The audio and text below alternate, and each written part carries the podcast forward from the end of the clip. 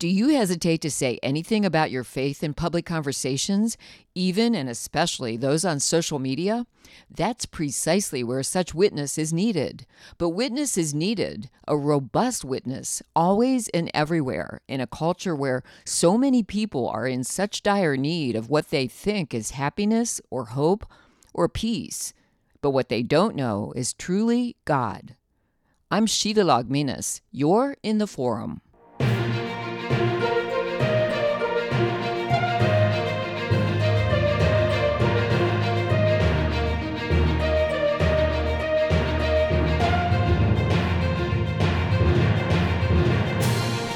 Often hear the separation of church and state invoked and held up as a claim, and a rather defiant one, that religion has no place in public life whatsoever. That's the Establishment Clause. But you don't hear the rest of the First Amendment protection that declares government will not prohibit the free exercise of religion. What about that? Here to focus squarely on the role and importance of religion in public life is Dr. Scott Hahn, the Father Michael Scanlon Professor of Biblical Theology at Franciscan University of Steubenville. Dr. Hahn's founder and president of the St. Paul Center, doing critically important work in catechesis and evangelization and engagement of top issues of the day. He's author of over 20 books, including his latest, It Is Right and Just Why the Future of Civilization Depends on True Religion. Dr. Hahn, welcome. It's wonderful to be with you, Sheila. Thanks so much for the invitation. Oh, it's always wonderful to be with you and, and uh, talk about anything and all your books when they come out. And this is so important. This is a very compelling book. Dr. Hahn, it is it is a very important book that I, urge everyone who hears this or reads about it when I I review it and write about it uh, gets gets a copy of this, maybe gets two, and gives it to somebody else because the future of civilization in our current moment, especially, really depends on true religion. Scott, let's start right there. In the subtitle, depends the future of civilization depends on true religion. Start with why that's even in the subtitle, true religion, and not just religion. Well, I think you've already suggested the answer by pointing out the constitutional right that we have, freedom of religion. But in the last 50 years or so, the forces of secularism have been such that, you know, as much as Christians have been free to use our freedom of religion to proclaim the truth, it's becoming increasingly clear that what secularists mean is freedom from religion. That is to expel religion from the public square and from any social discourse. And I think we've got to wake up and kind of smell the coffee because it's really different now than it was when I was born some 63 years ago. Religion, according to modern secularists, is not only irrelevant to public life, to modern justice, and to law, it even poses a threat to our national life. And that's become increasingly clear. And I must press pause for just a moment and point out that just as you and I discussed a book I wrote last year called Hope to Die The Christian Meaning of Death and the Resurrection of the Body, which came out immediately after COVID.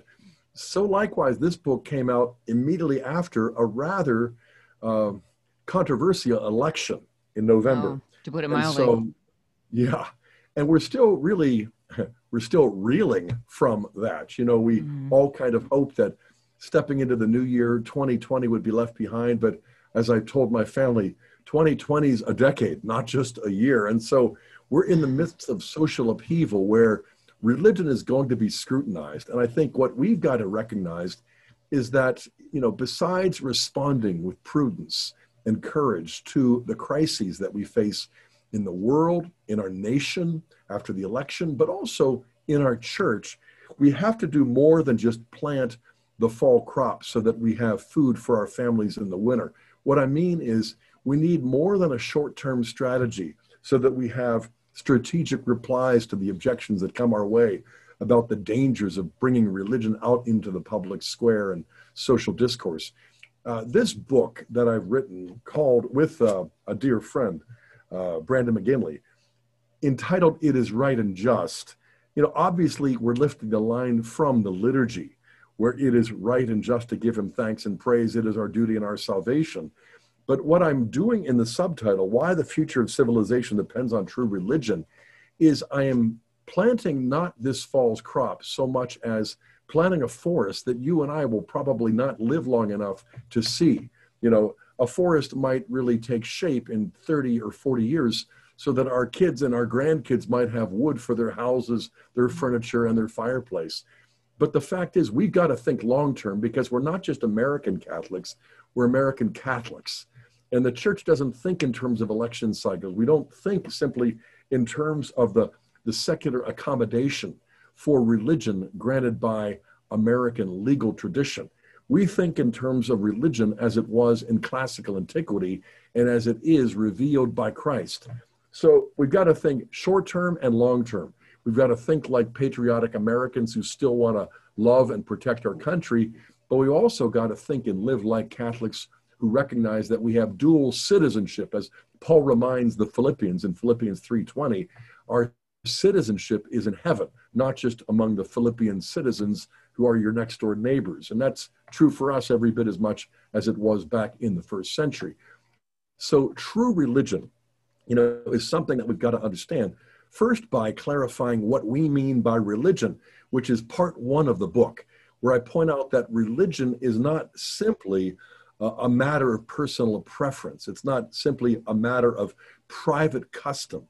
Uh, religion is a matter of fundamental justice, not only in my relationship with God or in yours, but as the Catechism makes it clear in, in Article 2105, the duty of offering God genuine worship concerns man both individually and socially. This is the traditional Catholic teaching on the moral duty of individuals and societies toward the true religion and the one church of Christ.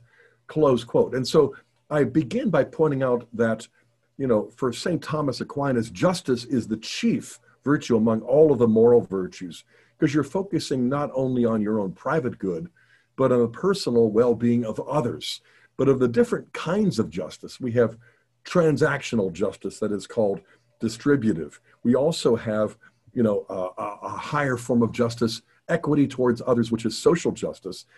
But even Cicero and Seneca recognized that the highest form of justice is what we owe to heaven, to divinity, for the existence we have, for the life that we share, and for much else. And so, religion as expressed in sacrifice was something that the pagans understood as a matter of public virtue. And as Aquinas says, this means that religion is the virtue of virtues, the highest form of justice, which is the chief virtue among humans. And a virtue is not just, you know, something that we declare to be good. Virtues are to the soul what muscles are to the body. Virtues are to a society, you know, what a good economy might be for the material well being, because the spiritual reality of community life is not less important, but far more than how much money we have or what the employment rate might be. Everything that I've mentioned is important, but what we've done is we've sort of majored on the minors because that's what secularism has conditioned us to do to think mm-hmm. that only matters of you know economic wealth political power military victory. These are the only things that really matter because secularism comes from secula which is really pointing to the here and now and that's all. That what you see is all you get. Whereas we would affirm that what you see is an important part of what we get but there's a much much more important part. And so what I do in the second part of the book is to show that secularism, which has redefined religion as a private relativistic matter, is itself a religion.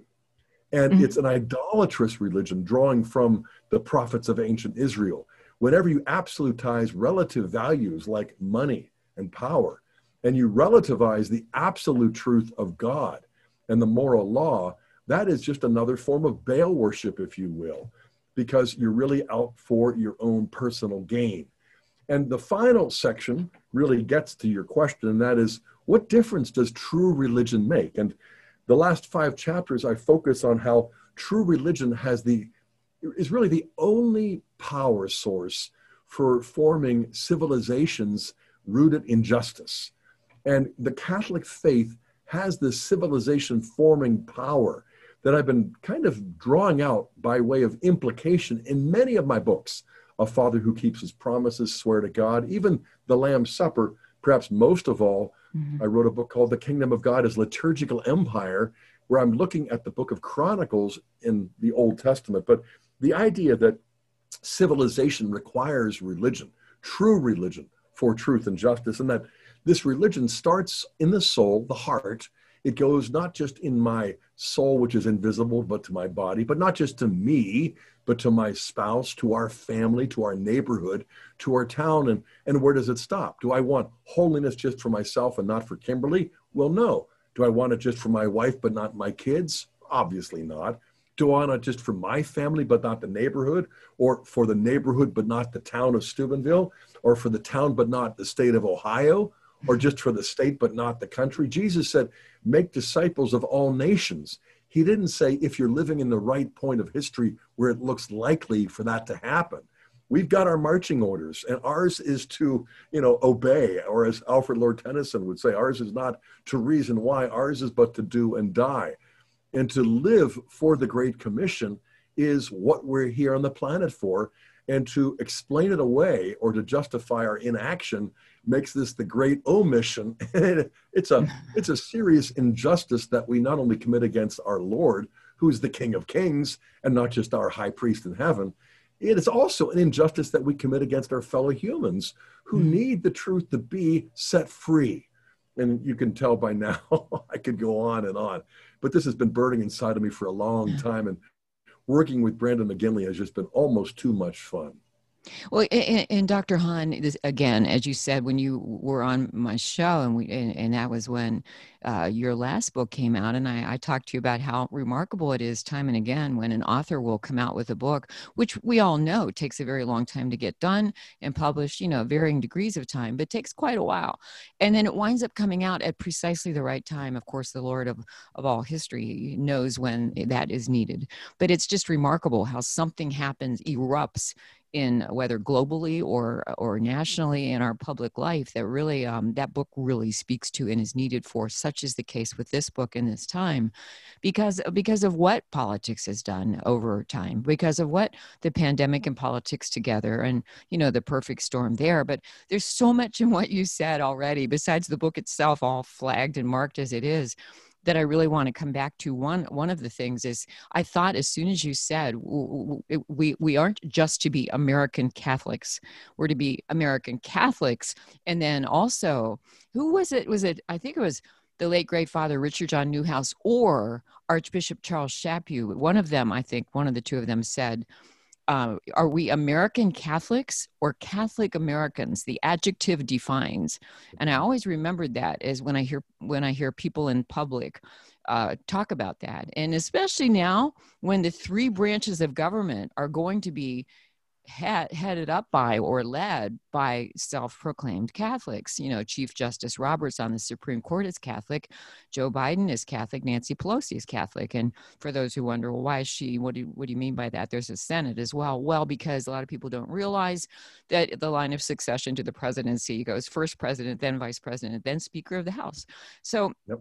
To, to that point, Dr. Hahn, is it what is is that the reason why uh, religion being so so important to civilization now and going forward as you say into the future generations to come near and far off into to the future is it that the reason it is to be extinguished or at least uh, under the thumb of the powers that be and not lived in public life? Or is it a lack of understanding that it is so important as you, as you note early in the book like by page 2 what marx saw in religion that the religious impulse, you say, is a roadblock to revolution.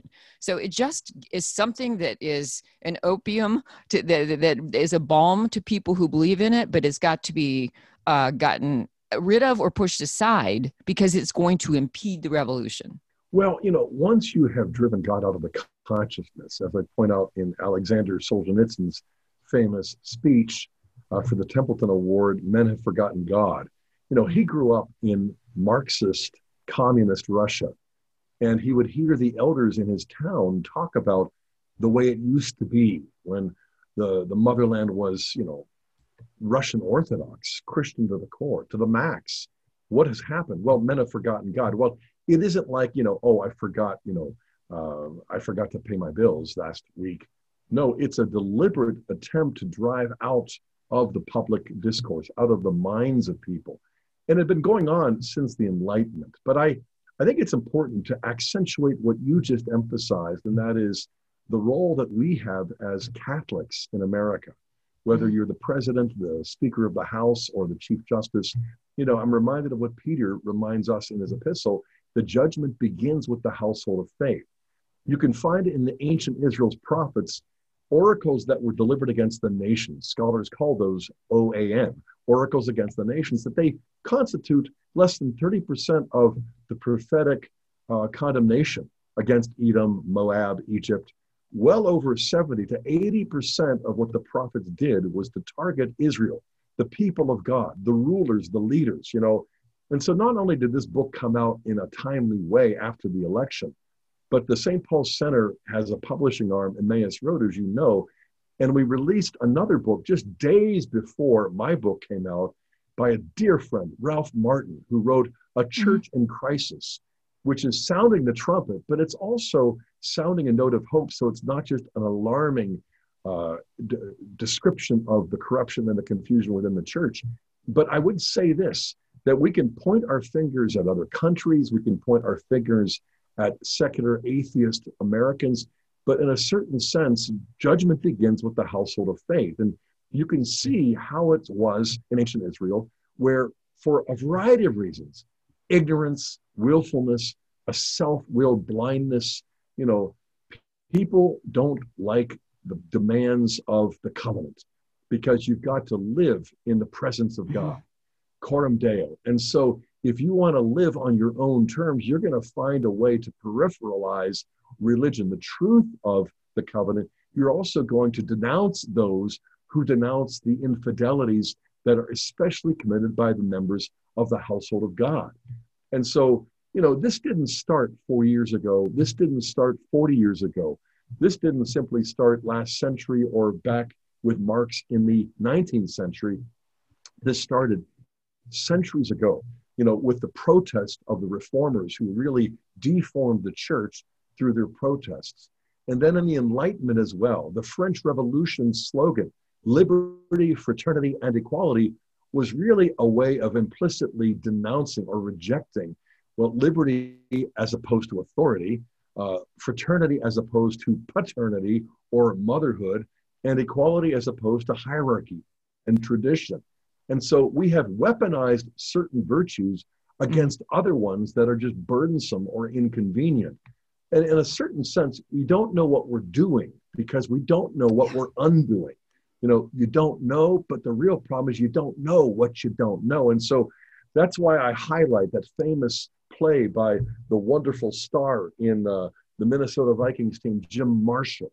Uh, back in October of 1964, he picked up a fumble from Billy Billy Kilmer of uh, the 49ers, and he ran it back into the end zone. But without knowing it, he ran the wrong way and scored a safety for the opposition.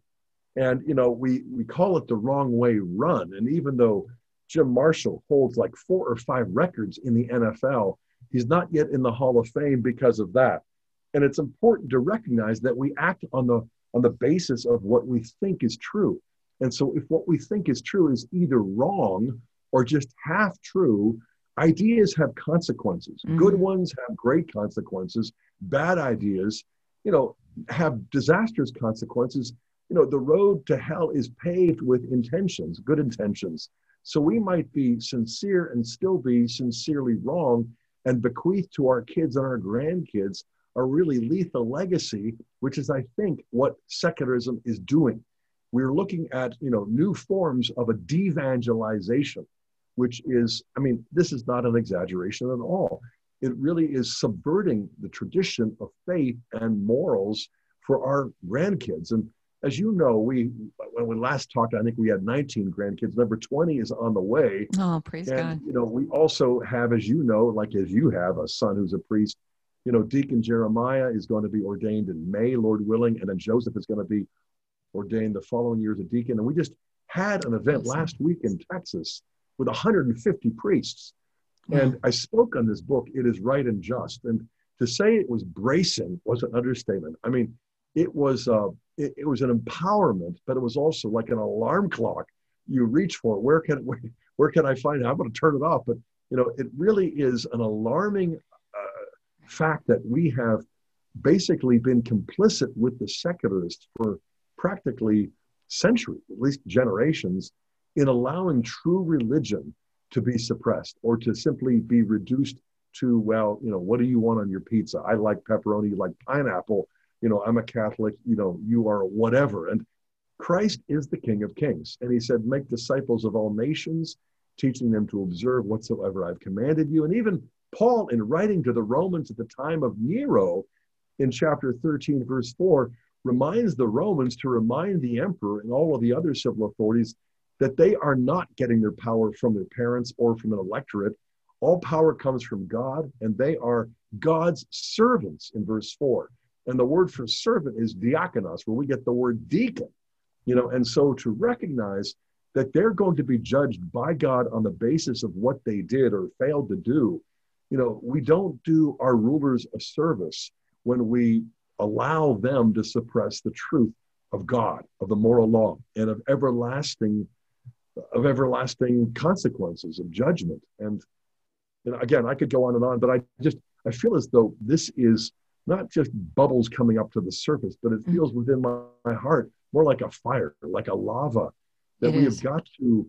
We're not going to succeed in transforming our country, in my lifetime at least, and certainly not by you know a healthy string of compromises so if we're not going to win through compromise and we're going to lose i mean let's find ways to lose more slowly than we have in the last few weeks yeah. but at the same time if we're going to lose then let's lose with our heads held high without compromising so at least we can look the lord jesus in the eye and say you know, ours was to do or die, you know, and so we mm-hmm. really strove to be faithful for ourselves, our families, our cities, our states, and our nation and others too. It's just, you know, that's why we have such a limited time on planet Earth. And it seems to me dr hahn this is so urgent this and, and, and it's also so compelling. There are so many people and, and among them certainly younger generations whether it's xers well they're not as young as the, the millennials or the gen zers now coming uh, coming into college life on campuses where they may even be practicing Catholics. And yet, because of their young age, there are some things that they just accept that are have been normalized in our culture out there by the cultural power brokers, if you will, that they, even though it's their Catholic faith that, they, that the, the magisterium has always taught, the faith has always taught, the church has always taught certain things about life and, and ordering life eh, into your book. Religion is ordered to the faith, to the truth truth in order to Christ. Well, some things that aren't ordered as such, as you just stated in the book, they accept just because that is what is. But then other things clearly they'll they'll practice the faith uh, regular mass attendance regular sacramental uh, reception and yet they will accept that. So we are so askew out there today that when you write you know ordering our our religion is ordered to the faith ordered to the truth to christ it's part of what it means to be human you said, but it's also meant to be directed by and to Jesus and not to our whim, or by or to our whims. We can't escape, you right, ordering our lives around a higher power, and yet so many people seem to. The question is whether we choose the true and living God or an idol. So that we not only are in the dictatorship of relativism that Pope Benedict, now emeritus, wrote of and warned of so many years ago now.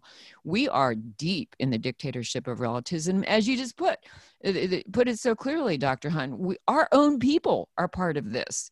I see this yeah, in social media commentary. I just saw some comments last night and I thought, oh no, please don't keep saying this. Things they're saying about the authenticity or lack thereof of Vatican II. That was a missionary council sending us out to do just what you're saying. I mean, I, I don't want to be the one to talk so much. I want to just hear you. But but this is uh, one of part of our battle, not just the culture, not just the power brokers of culture and politics and law and the entertainment media which forms so many people's opinions and and, and the news media which forms so many opinions. But with our own people in the pews or not making it to the pews anymore. Sorry. Just uh, that's why your book is so important and that's that's part of our uphill battle. You say secularism is idolatry. And how do we undo that? Because it's very important as you've got as you said the second half of the book it is it's uh, it's also unjust so all these things are things we are battles right now, and I hate to use you know uh, that terminology, but that's what it is. Well, of course it is. Yeah, and we have to get used to that terminology because though we're a family, we're also fighting on a battlefield, mm-hmm. not only for my life and yours, but for our children, our grand, and our neighbors as well. You mentioned Vatican II, and you know it, it's often overlooked that you know the laity were, were mobilized to sanctify the temporal order, as we read not to sanitize or simply to naturalize, but to supernaturalize. And the quote in the Catechism, Article 2105 from Vatican II, is by constantly evangelizing people, the church works toward enabling them to infuse the Christian spirit into the mentality and mores, laws, and structures of the communities in which they live. The social duty of Christians is to respect and awaken in each man the love of the true and the good. It requires them to make known the worship of the one true religion, which subsists in the Catholic and Apostolic Church, and ultimately leads us straight to the kingship of Christ, not just over the church, but over societies. So he's, again, not just the high priest. And we wonder, well, what happened, you know, especially as you brought up Generation Zers, you know, and when we look at the Gen Zers, I think they would probably find themselves confused, if not bewildered by what I'm saying. And yet we've got to say it to kind of wake them up and to wake ourselves up. You know, I, I mentioned in the in the book this this episode that happened when these two bank robbers entered a, a, a bank back in 1973. They took four hostages into the bank vault, and the confrontation lasted five days until finally the tear gas drove them out. And in the court trial, what was so startling was that the the four hostages basically spoke out for the bank robbers who had threatened their lives.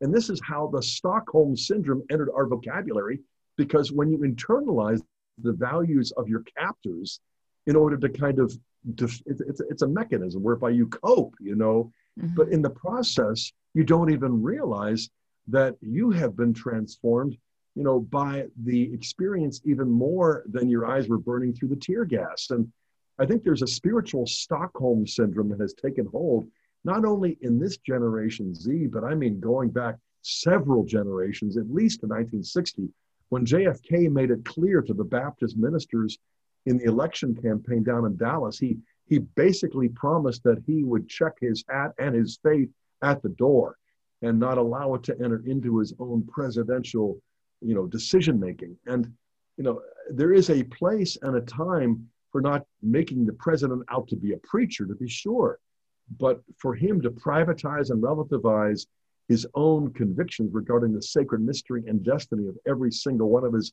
fellow citizens is no favor to America, even if some secularized Americans might welcome it. But again, you know, I, I go back to an understanding of history that we've got to find in the Word of God, especially through the prophets, because, you know, as Billy Graham's wife, Ruth, once said, if God doesn't punish the United States of America, he will owe Sodom and Gomorrah a personal apology. Because of all the goods that we do, you know, I would say that statement is not, you know, false. We do a lot of good, but we have become the exporters of a whole lot of different kinds of evil. And so we want to stand up for our country. We want to speak out for the good. But at the same time, we want to recognize that in Daniel 9, the prophet Daniel didn't just confess the sins of the sinful Israelites, he made them his own. And we're basically all involved in prayer, in penance, in fasting, and sackcloth if necessary. And I think it's probably close to necessity now.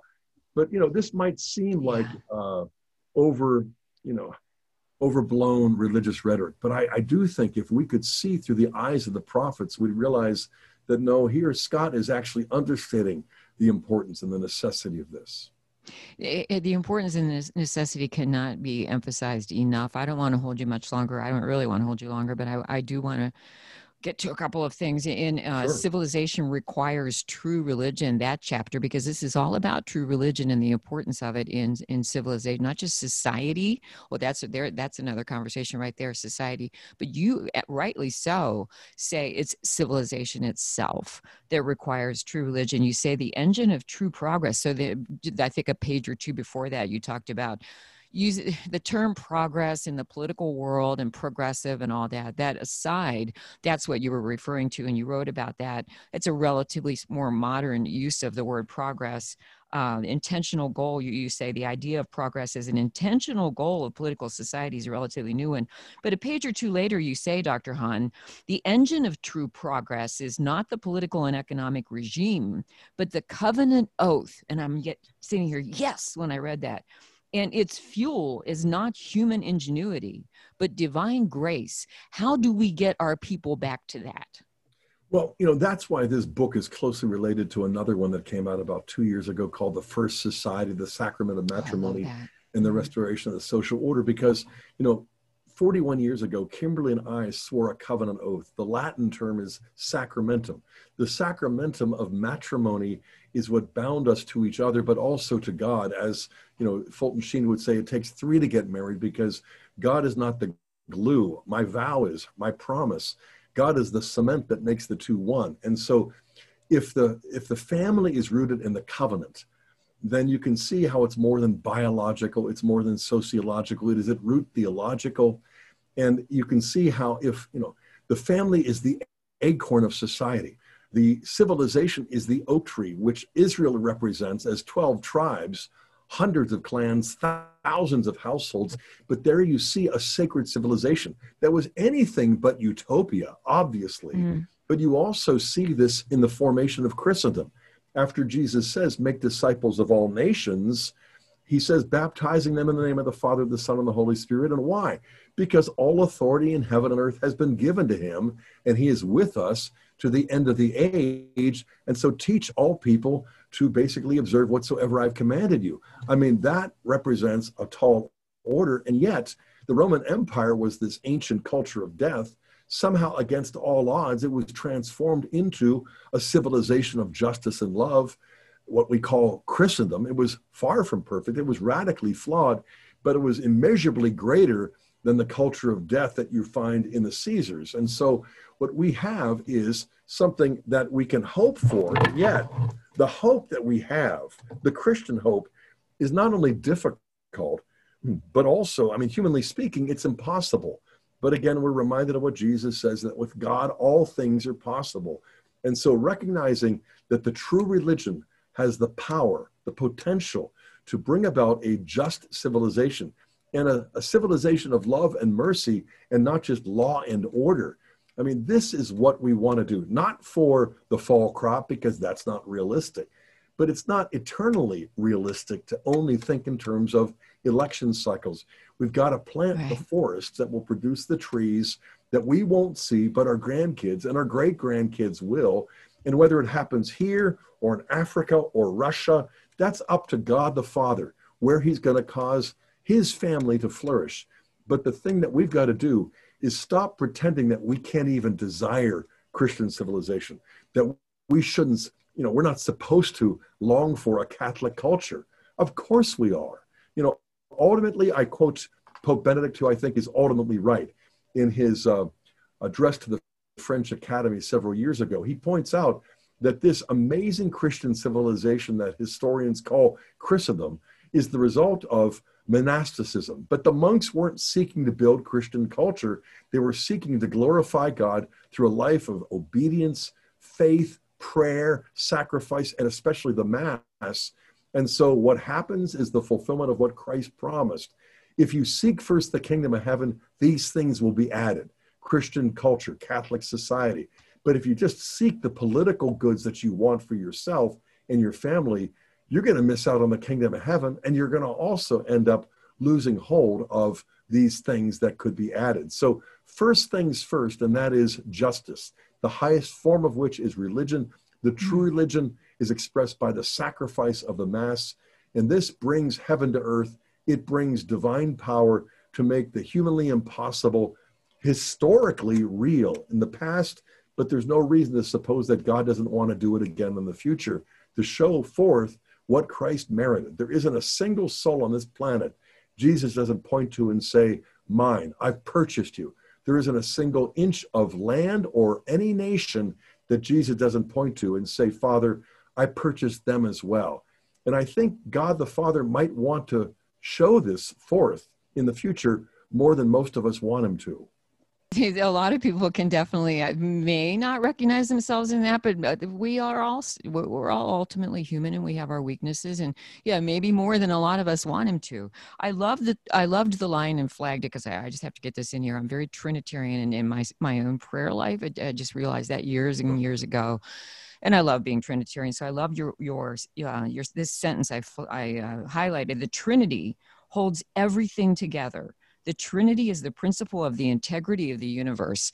I I, I wonder. It's one of my um, favorite lines in the book as well, Sheila. I love it. You targeted that, yes. And so I, I thought, okay, how do we talk in today's language, or is that something we shouldn't even try to do? To those who don't get it about our our excitement, our deep.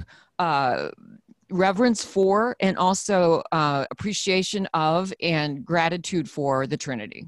Well, I think you've just put your finger on the one thing. You know, the Trinity, the incarnation, and the folly of the cross, the paschal mystery.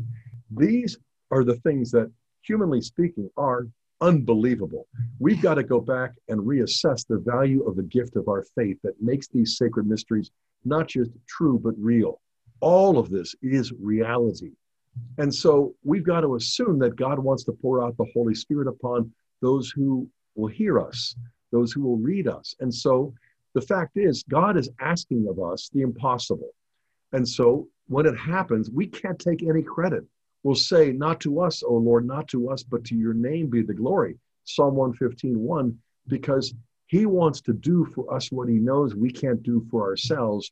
And that's because he is a father who sent his son to give us the Holy Spirit of sonship so that as beloved children of God, we can wake up each day and say, We're what? We're sons and daughters of the creator of the universe. He's not just powerful, He is God the Father, all powerful. And this is what makes the, the truths of our faith real. And it makes the reality something that will be more beautiful to us when we stop hiding them, assuming, well, there's just no way that reasonable people are ever going to recognize these. And so It'll have to be through clever argumentation and by human devices that will reel them in, you know, and we have to bait the hook just simply with the things that we know they want. When in fact, God says, no, you do it that way, you're going to end up taking all the credit, seeking the glory. No, proclaim what Paul called the folly of the cross, which is foolishness to the Greeks and weakness to the Jews, but it is the power of God to save souls. Jews and Greeks and Americans, Canadians, and all of the rest as well. And so I think this is what the new evangelization calls for for us to mm-hmm. put God to the test. We're going to proclaim what is humanly unbelievable. And without the Holy Spirit, we're toast. We'll be martyrs.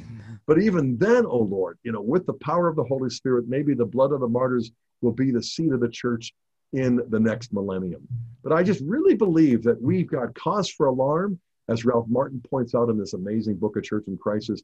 But we've got even more a basis for hope in moving forward, that even the sufferings will redound to our glory. Amen. There's a lot, and there's a lot of opportunity for suffering. A lot of people are suffering right now.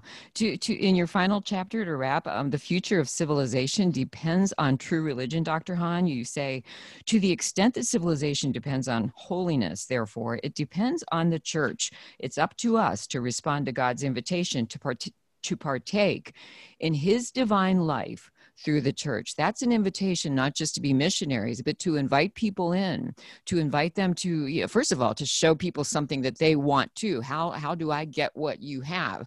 I guess that's one thing we really need to be doing out there in public life all the time. You, you through the St. Paul Center and through your prodigious writing are, are doing that all the time. But, but it, it is a civilization in crisis, and yet uh, we have always had the answers. We've always had the oh keys, if you will, through Peter being given the keys, and we are that that was a missionary council, Vatican II, as you said. The uh, clergy sanctify the laity, and the laity sanctifies the world. So, um, as you as you long ago said, Dr. Hahn, and I've never forgotten, and never has it been as apt and necessary as it is right now. A reminder: no matter who is in the White House, Christ is on the throne and yet this this kingdom he built up has got to be spread and right now for those future generations you say we have to now what rebuild as as francis was asked rebuild my church doesn't mean a, a, a structure with you know the bricks and mortar and all that it means we have to rebuild this entire planet, uh, starting with uh, our own families and our neighbors, and as you say, our states and our country. There's so much in here. It's so rich, Dr. Hahn. It is right and just. I love that. It's from the Mass itself. Why the Future of Civilization Depends on True Religion. It is a compelling book, an important one, a necessary one. Thank you for being here to talk about it. Oh, you're welcome, Sheila. In closing, let me just quote from page 102 in that same section you were drawing from, you know, that there is among many Catholics, even those who wanna, who strive to be faithful, something like an allergic reaction to the idea of sanctifying society. I mean, not only is that impossible, highly unlikely, imprudent, inappropriate, you know, it's just, uh, we ought to banish the thought. Whereas I would banish the thought that we ought to banish the thought if we simply allow ourselves to dream, to desire, to imagine, and then to talk with other people, we may set into motion forces that might take another generation or a century. But believe me, our great grandkids will come to our graves and thank us for whatever we did to contribute to that kind of civilization of love. That is so well put. This does end. And so many people have forgotten the end even our own people. It's too easy to get caught up in the now and the, the stuff that's going on, and especially on social media and all that. We have to constantly, always, and everywhere keep in mind that it is right and just. It is truly right and just to, to give the Lord honor and praise, and it, it is our duty and our, our, our salvation. And yet, um, part of that mandate is that missionary mandate to do what this book points out for us. So it is an explanation, it is a background, it is a blueprint, it's all of the above because I'm an action person person and I'm always itching to find what the action is that we need to be doing. And you have that here in your book. Thank you oh, so much. You are so welcome. And thank you for the invitation and for your hospitality in this conversation. That's all for now, but these ideas have new urgency and also new vigor because people want and need to have purpose and be needed, especially for just and noble causes. Thanks for joining in. Please share the link and invite others to be part of the conversation next time here in the forum.